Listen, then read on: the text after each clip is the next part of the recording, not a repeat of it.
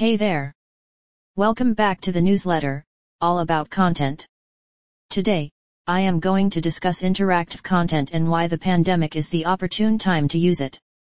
Heard of the Whatifi app?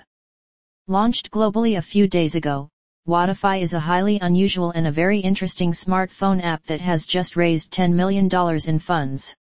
This story hacking app takes interactive content into a hitherto untested area, movies.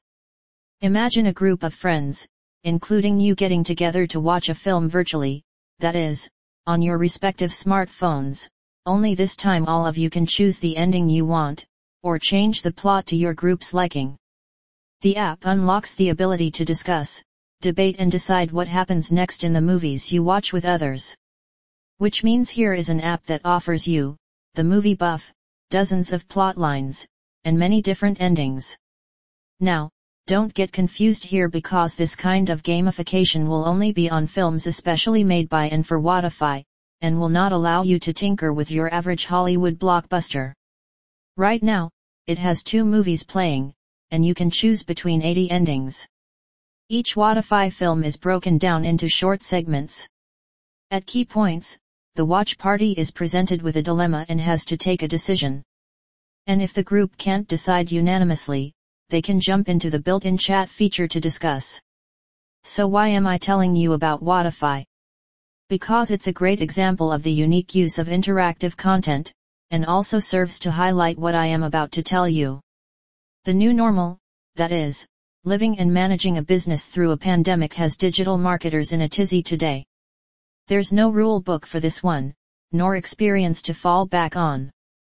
I would think with the lockdown and work from home becoming the norm, now is a good time as any to use interactive content to engage with your leads and customers. I shall quickly explain the three different categories of content that a marketer can use, static, dynamic, and interactive. Examples of the static type are website pages whose content does not change, ebooks, white papers, and so on. Examples of dynamic content are social media feeds, website pages, like news, whose content changes at regular intervals, and emails. On the other hand, interactive content means stuff like virtual reality, immersive web, polls, and calculators. Interactive, as the word so tells you, is a two-way street, where your brand opens up a communication channel with audiences, just like the Whatifi app.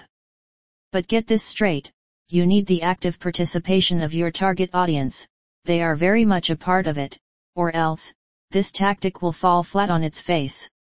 You can put out an opinion poll to gauge the pulse of the market, but if nobody responds, well. So why the tilt towards interactive content now?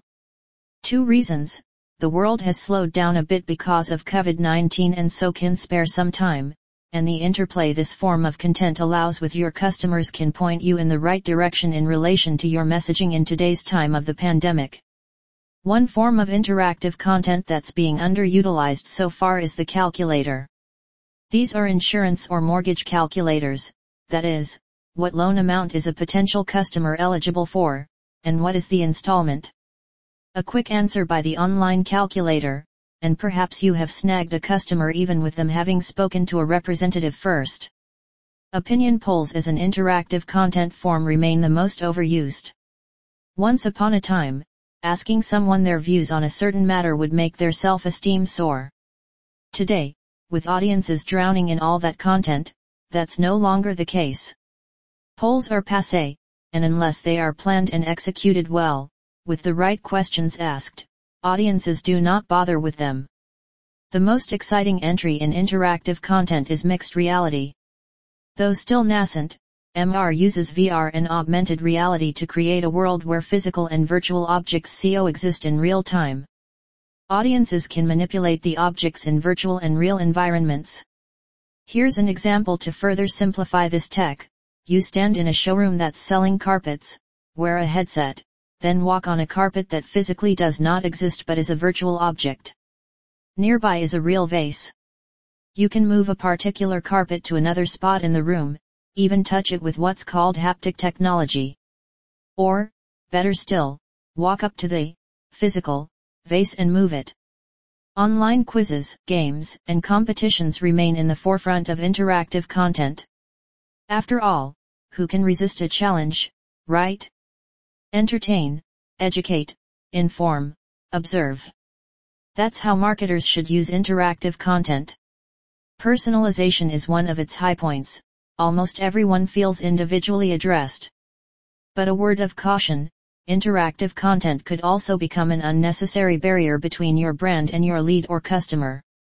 It should not become a hurdle for them to surmount in order to get to your brand. To avoid that, ask yourself this before creating anything interactive, what's the purpose of my content? So that's it for this week. Goodbye.